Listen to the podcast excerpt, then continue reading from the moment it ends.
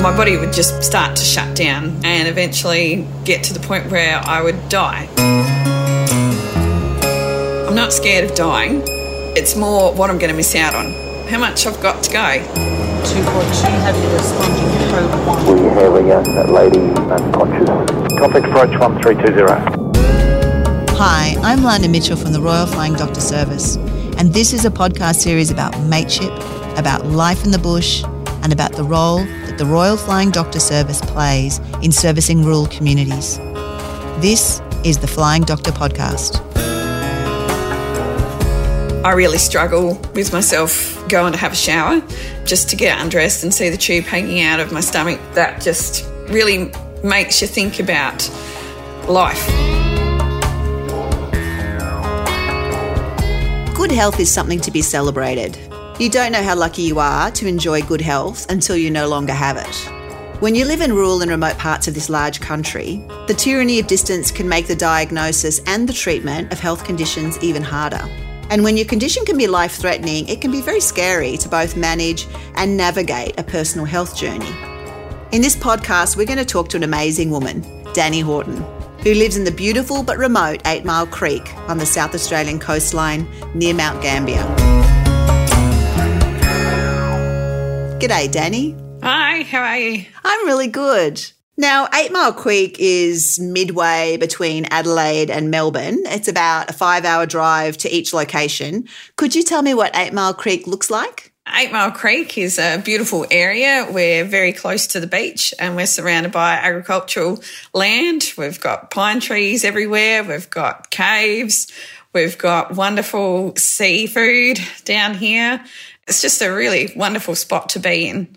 Danni, when you were 21, you'd been unwell for a number of weeks. Can you explain what you'd been feeling? I sort of had a cold that I just couldn't shake. It had been going on and off, and, you know, just feeling really tired and lethargic. And, you know, being in the country, you just, ah, it'll be right. I'll manage. She'll be fine. And uh, got up the next morning and passed out. Wow. I don't usually do that. I don't usually faint or anything. And it was just a bit of a shock. Yeah. What did you do? Well, I ended up ringing my dad because I um, thought I'd drive myself up to the Mount, which is 30 minutes away, and I worked out I couldn't see properly. It was um, like cloudy, like something had just sort of gone over my eyes, and I couldn't really see. I didn't know what was going on. Oh, that's scary. So I rang dad and said, Oh, I think I need to go see a doctor. And then, being a uh, region down here, our doctors are always very busy and they weren't actually going to see me that day. And then I explained what had happened and they're like, no, no, you better come straight up. So dad come down and picked me up and brought me up. Well, we went into the doctor's clinic and we sat down and the doctor took my blood pressure and hmm was the answer I got. I'm like, oh, okay, not taking much notice. And he goes, here, can you go wee in this cup for me? Oh, yeah, okay. So I went and I tried and worked out I couldn't even cover the bottom of the cup. I couldn't do a wee. I felt like I had to, but I just couldn't get anything out. So I went back into the room and the doctor basically said, You've got half an hour to pack some stuff. You need to go to the hospital. I've made an appointment for you out at emergency and you need to be there. So, being 30 minutes away from anywhere, we didn't kind of pack anything. So, we went round and saw my mum, who was at work, and said, uh, I've got to go to the hospital. We're not sure what's going on, but it doesn't sound good. And what happened once you got to emergency? So they put me straight in and told me that my blood pressure was quite high. So we're talking something over 200 on about 180. So stroke level, we're talking. Um, so they tried everything to try and get my blood pressure down. And then I started uh, going in and out of consciousness. Then I started with very bad gastro. I kind of was going both ends at once. So I was quite a treat. Holy moly, that must have been really scary. Did they say what they suspected was going on at the time, or were they just trying to figure it out themselves? They were trying to figure it out themselves. They weren't quite sure what was wrong. We were just lucky that there was a doctor there, Dr. Pugsley, who was a uh, specialist that was down, and he took one look at me, took a look at my results because I had heaps of blood tests and stuff, and just said, "Nah, you can't do anything here. She's got to go up to Adelaide. Did he say why? Uh, not at that stage. Uh, we didn't really know what was going on. We didn't realise he was a renal specialist. But yeah, they'd called him in to have a look at me, and that was his first decision. And so they made a decision to get me sent straight to the Queen Elizabeth Hospital in Adelaide.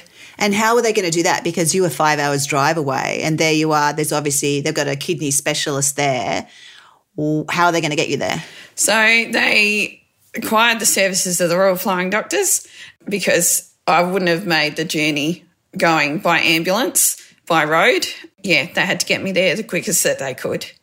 Do you remember any of that flight? I remember thinking it was about a 10 minute flight. um, I didn't realise I was going in and out of consciousness. And every time I woke up, it was because they were checking my blood pressure. What I do remember, uh, the nurses were just amazing, like trying to keep me calm and trying to keep my mother calm. The only thing I must admit that I do remember is that my dad and my brother packed my bag for Adelaide. Now, we're talking December, so it's hot. So they thought they did a wonderful, wonderful job. And they packed me my white softball slider shorts, which are the shorts you wear under your shorts that have padding on them so that when you slide into bases, you don't hurt yourself. and at the time, they were male ones. So they had an opening for a box to be put in. So they were my shorts for summer that they packed for me. And they also packed me an electric blue G string, which is really appropriate when you're in a hospital gown and the butt's hanging out. So, yeah, I've never asked them to pack me a bag ever since. So wise, wise move, Danni. Very wise move. But maybe, maybe your dad and brother have a sense of humour. I think so, but I think they were just in a mad panic and just grabbed whatever they saw and hoped that it would be okay. Let's just say mum did a lot of shopping while we were in Adelaide. so you you arrive in Adelaide and it was there that they gave you an actual formal diagnosis. What was that? The first diagnosis I got was an extreme case of food poisoning. So they treated me with plasmapheresis for 10 rounds where they take your blood out of your body, separate it in like a washing machine type machine and get rid of your white blood cells and then put new white blood cells in, mix it back together with your blood and put it back through. So they basically clean your blood. Um, so that was one lot of treatment I had. And then they also put me on dialysis because my kidneys weren't functioning. Um, my creatinine was over 950. Holy so a normal person should be around 90 to 100 or something. I'm not sure. I haven't been normal for a long time, so I'm not sure what the normal level is. I mean, at the moment I'm sitting at about 400, but uh, yeah, I was 950 then. Wow. And that would explain a lot of the vomiting and diarrhea because that's one of the side effects of kidney failure. Yep. And the more he did with testing and that, he came across the fact that I had scleroderma renal crisis. So the scleroderma had affected my kidneys, and he was able to diagnose that through blood tests. I also ended up with some pink spots that popped up on my face, and because I also had Raynaud's as well. So all that combined was what gave him the uh, diagnosis. So, could you explain scleroderma because it was a uh, a condition that I was unfamiliar with until I got to meet you? Yeah, it's not one that happens very often. It's an autoimmune disease, um, and basically, it's tightening of the skin. I've met two other ladies in Mount Gambier that have it, and not one of us is the same. We've all got different things that each other's got. Like there's one lady that's got the spots like I've got, and it affected her lungs. And then there's another one that's got tightening of the fingers skin, and her hands are like um, claws. Uh, is what sort of happens. But it's a disease that there's no cure for, and it's just something that you've got to try and manage. And cold weather is not good, and I live in a very cold area. So, but just wearing gloves and keeping warm and that sort of thing helps.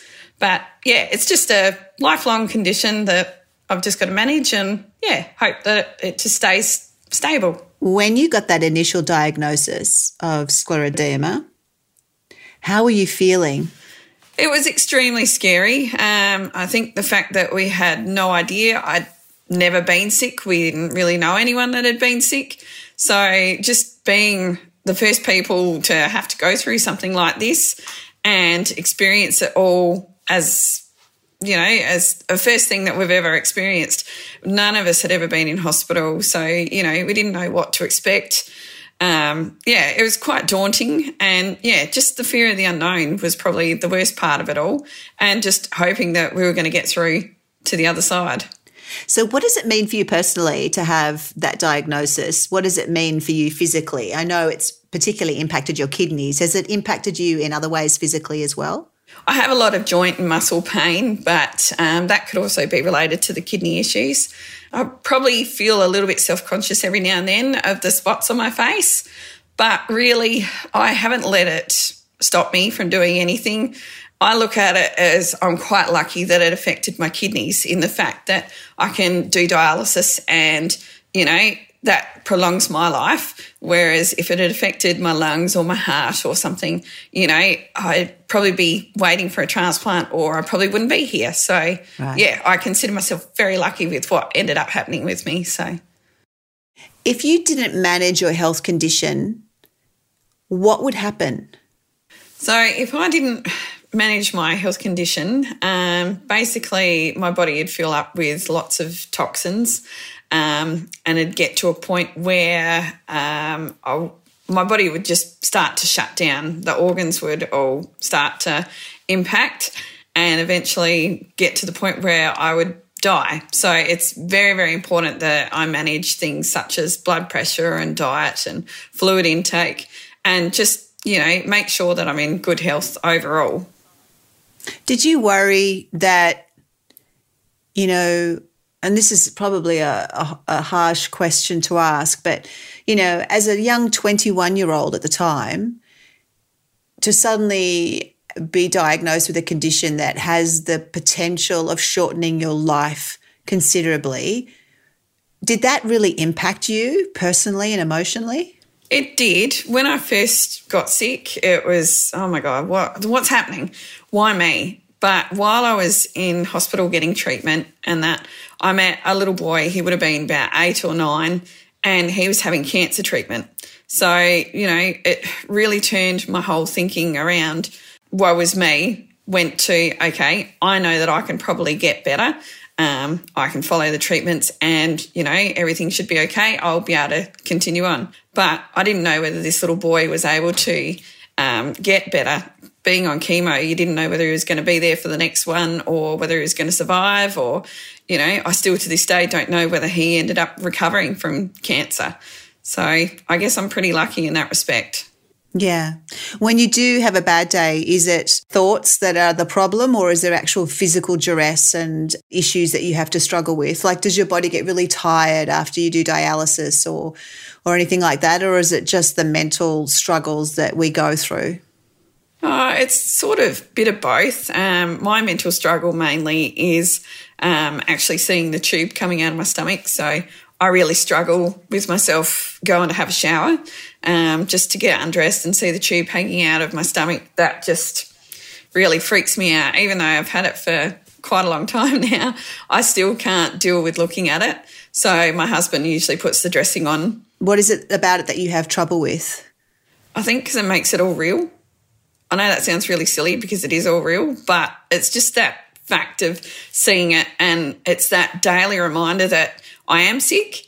Whereas I try to just ignore it. And, you know, dialysis is just part of my day. It's just part of the routine. Even though it's four times a day, it's still just part of the day.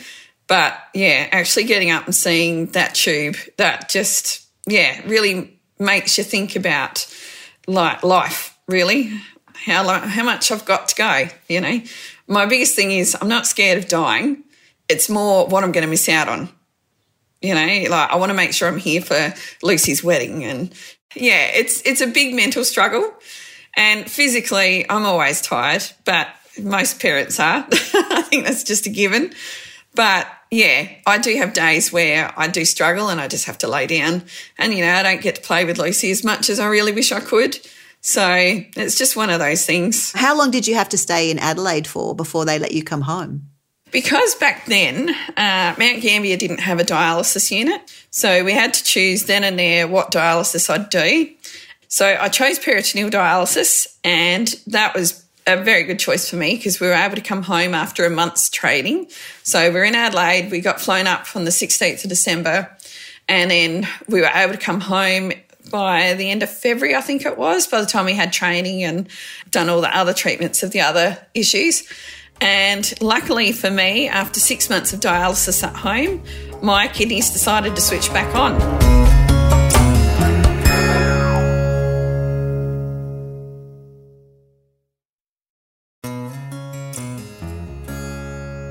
As I mentioned earlier, this podcast has been made possible with the support of Isuzu Ute Australia. Having reliable vehicles is imperative in the harsh Australian outback, and Isuzu have provided D-Max Utes and MU-X SUVs to pull seven large RFDS flight simulators as they engage in school, community, and field day activities for the Royal Flying Doctor Service. These simulators are full-size planes, minus the wings, and the Isuzu D-Max and MU-X vehicles are a perfect match for the long distance heavy towing demands of these RFDS simulators right across Australia. So keep an eye out for them as they travel around each state, and we would love to see photos and locations on our Flying Doctor podcast community Facebook page when you see them.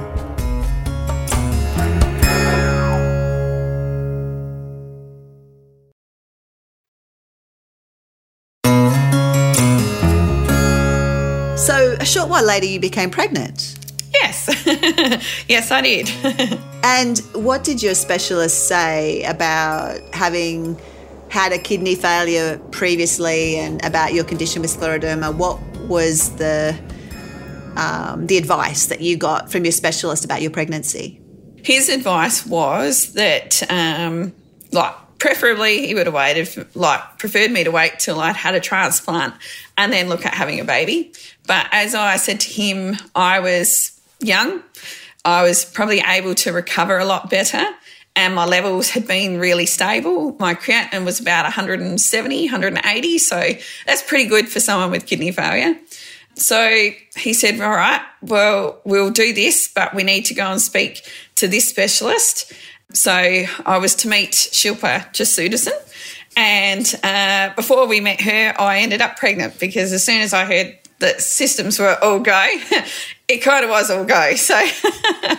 And what did they say? What were the risks connected with you and the pregnancy and the baby, considering your health condition? So, having a baby with kidney failure, you get told that you're probably going to have the baby early if you are lucky enough to carry the baby to term um, or even to a viable stage.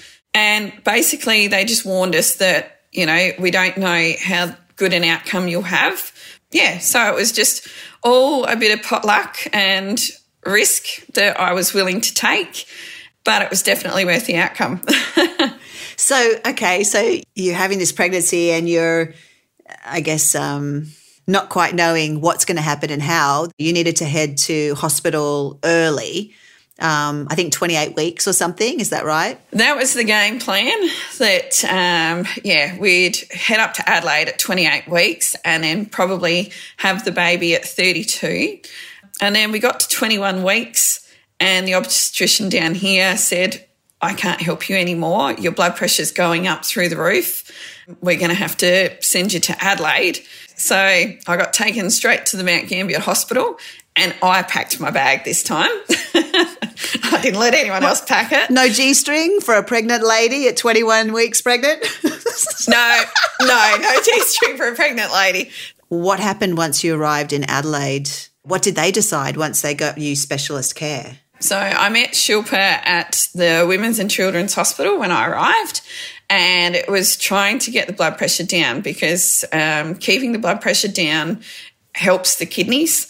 Because especially when you're pregnant, your kidneys go into overdrive because it's like pumping through and cleaning more blood because you're cleaning your blood as well as the babies and everything else. So it was really trying to get that blood pressure down so that we could manage um, to try and keep the baby in for a while. So, uh, 23 weeks, I met with the renal dialysis team because my kidneys were really starting to play up. And at 23 weeks, uh, a fetus isn't viable. So, we were trying to do everything we could to keep the baby in. So the night before my birthday, they put me over to the Royal Adelaide Hospital and put a um, permacath into my chest so that we could start dialysis on my birthday, which I wasn't very impressed with. and we started dialysis at the Women's and Children's um, on the 18th September, and it was to buy two weeks Wow. to try and keep the baby in for two weeks.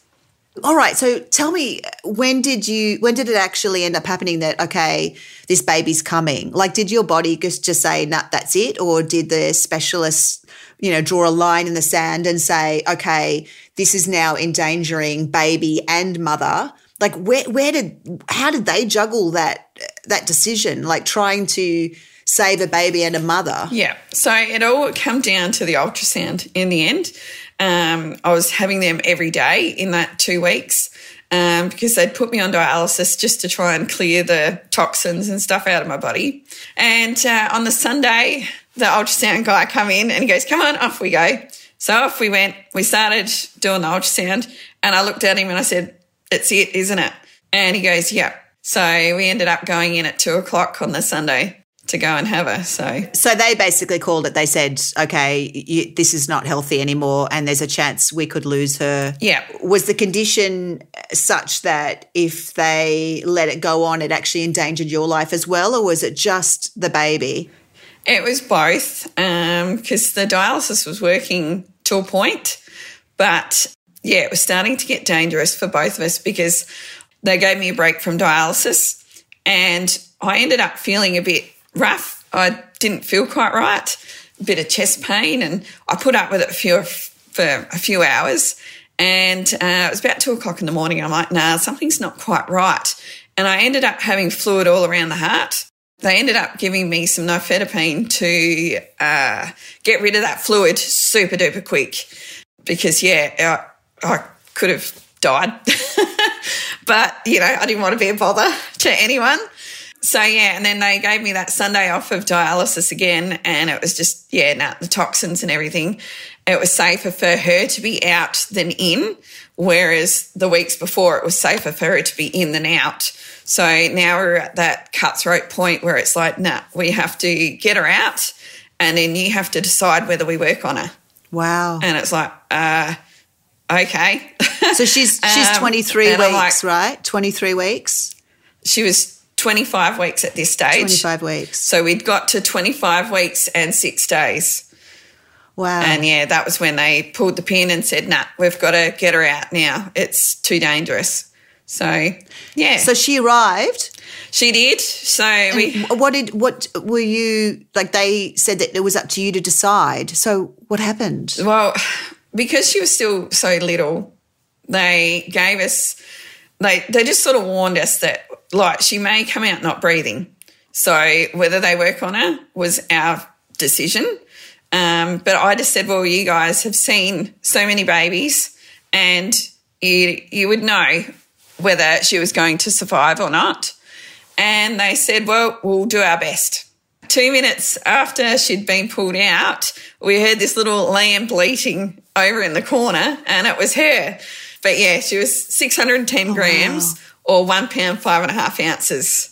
And uh, as long as a Coke bottle, so as long as a 600 ml bottle, 31 centimetres, she was tiny. How was that two minute period? Do you remember much of it? What before you actually, you know, knew if she was alive or not? They announced that she was out, and we saw Lucy go past. And, you know, Brett and I just kept looking at one another, wondering whether she was alive or not, because at that stage we didn't know. Um, but all the nurses in that were very reassuring and they were all doing their jobs. I had the team looking after me, there was a team looking after Lucy, and sort of it was just all a bit of a blur. And it was just probably the longest two minutes we'd ever had, you know, just waiting for some sort of notification that she was alive. Um, and then, yeah, all of a sudden there was this little bleat in the corner, and all of a sudden we knew that she was okay. She was breathing. I mean, it was extremely stressful because of such a high risk um, birth that we had. Yeah, I was very, very sick. Um, my hemoglobin had dropped quite a lot. yeah, it was sort of a bit cautious about my own health condition there for a while. Brett kept popping in and out to let me know how she was going and that while they worked on her and they worked on me. So yeah, it was um, pretty full on there for a while. And it wasn't until 10 days later I finally got to have a first hold. And even then, you know, she was this fragile little thing. Even when we went to just pick her up to do like a nappy change, you were freaking out the whole time because you thought you were going to break this tiny, fragile little doll that was see through. And yeah, it was pretty full on.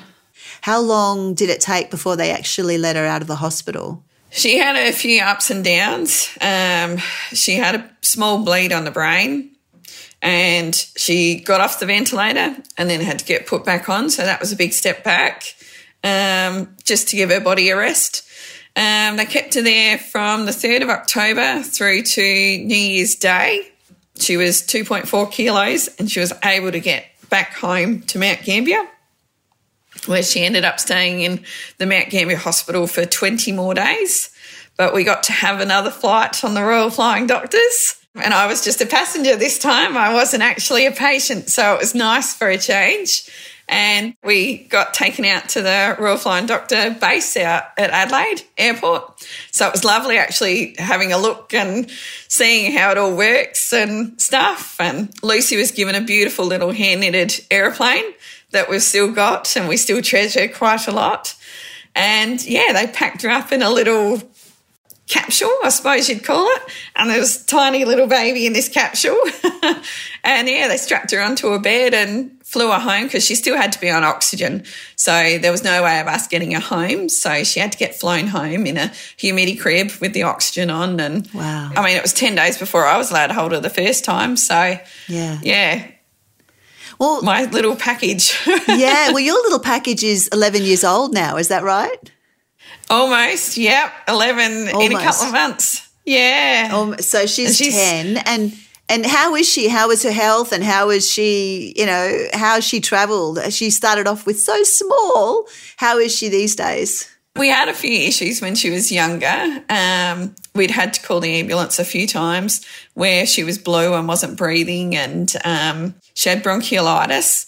Uh, we were even at a wedding in Melbourne, and I noticed that she was breathing funny.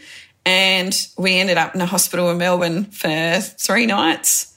And then we come home, and then we ended up back in hospital about four days later with her and just basically needing oxygen and that sort of thing. Because uh, with the ventilator and her being so prem, there was a little bit of damage caused to her lungs. Um, so the damage is still there, but now that her lungs are bigger, it's as if it's smaller.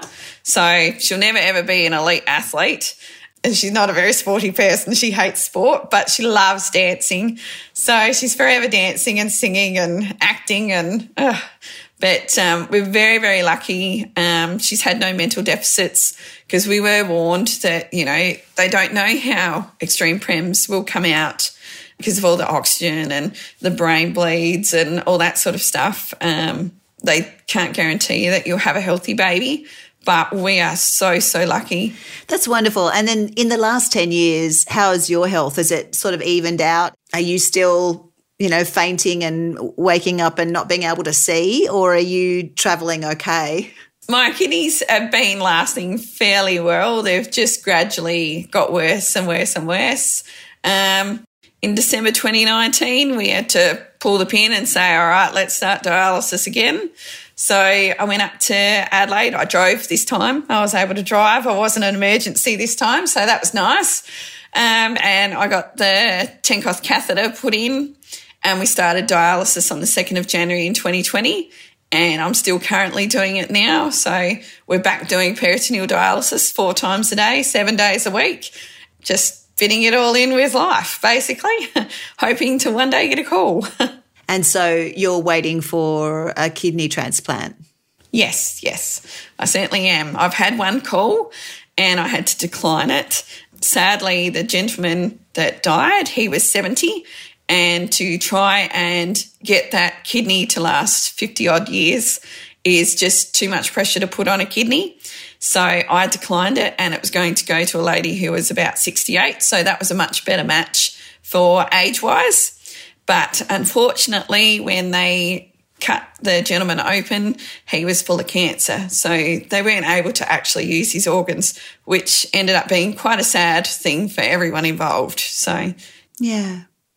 So the the how do people if somebody wants to be an organ donor either while they're alive, uh, whereas some cases you can actually donate a kidney um, as a live donation, or you know when they pass, how do they do that? How does a person how do they make that known?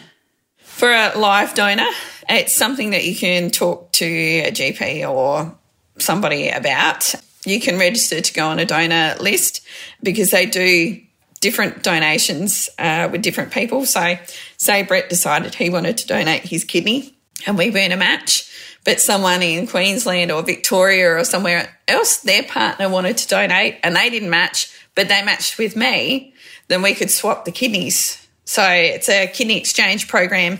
So if anyone is wanting to do that, I'm sure that um, they're involved with a nephrologist because you wouldn't just randomly say, hey, here, here's my kidney, have this. But um, usually the people that want to get involved with that would be speaking with nephrologists because they've obviously got a partner or a friend or a family member or someone that they work with that they want to help. As for donating after life, you need to go to Donate Life and sign up with them because it's a national register. It used to be on your driver's license and you'd tick the box, but they've taken that off. It still is in South Australia, and I think that's the only state in Australia that has it still on the driver's license. But you need to sign up with Donate Life. Basically, it takes a minute. You have your Medicare card, you sign up, sign the dotted line, and yeah, just let your family and friends know what you decide because they will have the last say regardless of whether you want to donate or not, they'll have the last say. Right. I know that um, from time to time, the RFDS actually transports either organs or uh, patients to organs to get them to where they need to go. So let's say, for example, there was a heart transplant that was needed and there was a patient in Brisbane and a heart in Melbourne, then sometimes we get called upon to transport either the patient or the heart. And the same would go for your kidney. So I hope that at some point you do get to fly with us again and that um, we're either taking we're taking you to a tertiary hospital where a kidney awaits or we're bringing a kidney to a tertiary hospital where you are. Um, that would be fabulous. Now let me just ask so you are now with your husband brett you're currently building a beautiful new house at eight mile creek and you're staying with your mum and your dad while that house build is underway as many of us do. Um, parents are wonderful, aren't they? Um, they're, so, They are. they're so tolerant. I know that your family, just as many in remote Australia, have had to call on the RFDS many times. But interestingly, now there's three generations of your family that have had to call upon the RFDS. So we have you with um, your kidney failure and so forth. And then we have darling Lucy, your daughter. And now we have you also your mum, Lynette. Would you mind telling me about that? Yeah, no, mum decided she wanted more frequent flyer points with the RFDS than me. She's now had four flights. So she likes rubbing that in that she's had four, one as a carer and three as a patient. Mum suffered a massive heart attack. She was home and we had nurses staying here. We were just very lucky. The family friends of mum and dad's, and they were, had a caravan parked at mum and dad's house. That's right. And mum just felt a bit off and pains in her arm and thought, oh, the Panadol's not going to fix this one. There's something really wrong. And uh, they rang the ambulance and woke the nurses up and they come and started treating mum. So I think they put like an aspirin or something under her tongue and, you know, that sort of thing. And then the ambulance took her up to Mount Gambier. The flying doctors were called and I know that mum said that she just couldn't get over the fact that from when she first called the ambulance to when she got up to Adelaide and was fixed, it was all within 12 hours. So it would never have happened if she had to drive to Adelaide because it's five hours just in that. But yeah, the flying doctors, she said, oh, she can't thank them enough. She said, I can't fault them. They were amazing. They just kept her nice and calm because that was the biggest thing with her. She had to stay calm. Is your mum okay now? Yeah, no, she's okay. She's had another couple since. But uh, no, she's doing all right. Yeah, we're all frequent flyers here. it's probably not something you want to be, but you know, I have a, an ongoing joke where I say that we're Australia's third largest airline, but one that you just don't want to check in on. So, no. um, yeah, I think your family's proven that. But no, the service is phenomenal. They're amazing. yeah, look, thank you so much for talking to me, Danielle. And as I said, I do hope that we fly you again in the not too distant future when a kidney becomes available. Oh, thank you. It was lovely chatting. it was great. Thank you. The Flying Doctor podcast was presented by me, Lana Mitchell. If you enjoyed this podcast, please share it with someone who you think will love it too. Thank you for listening to the Flying Doctor podcast.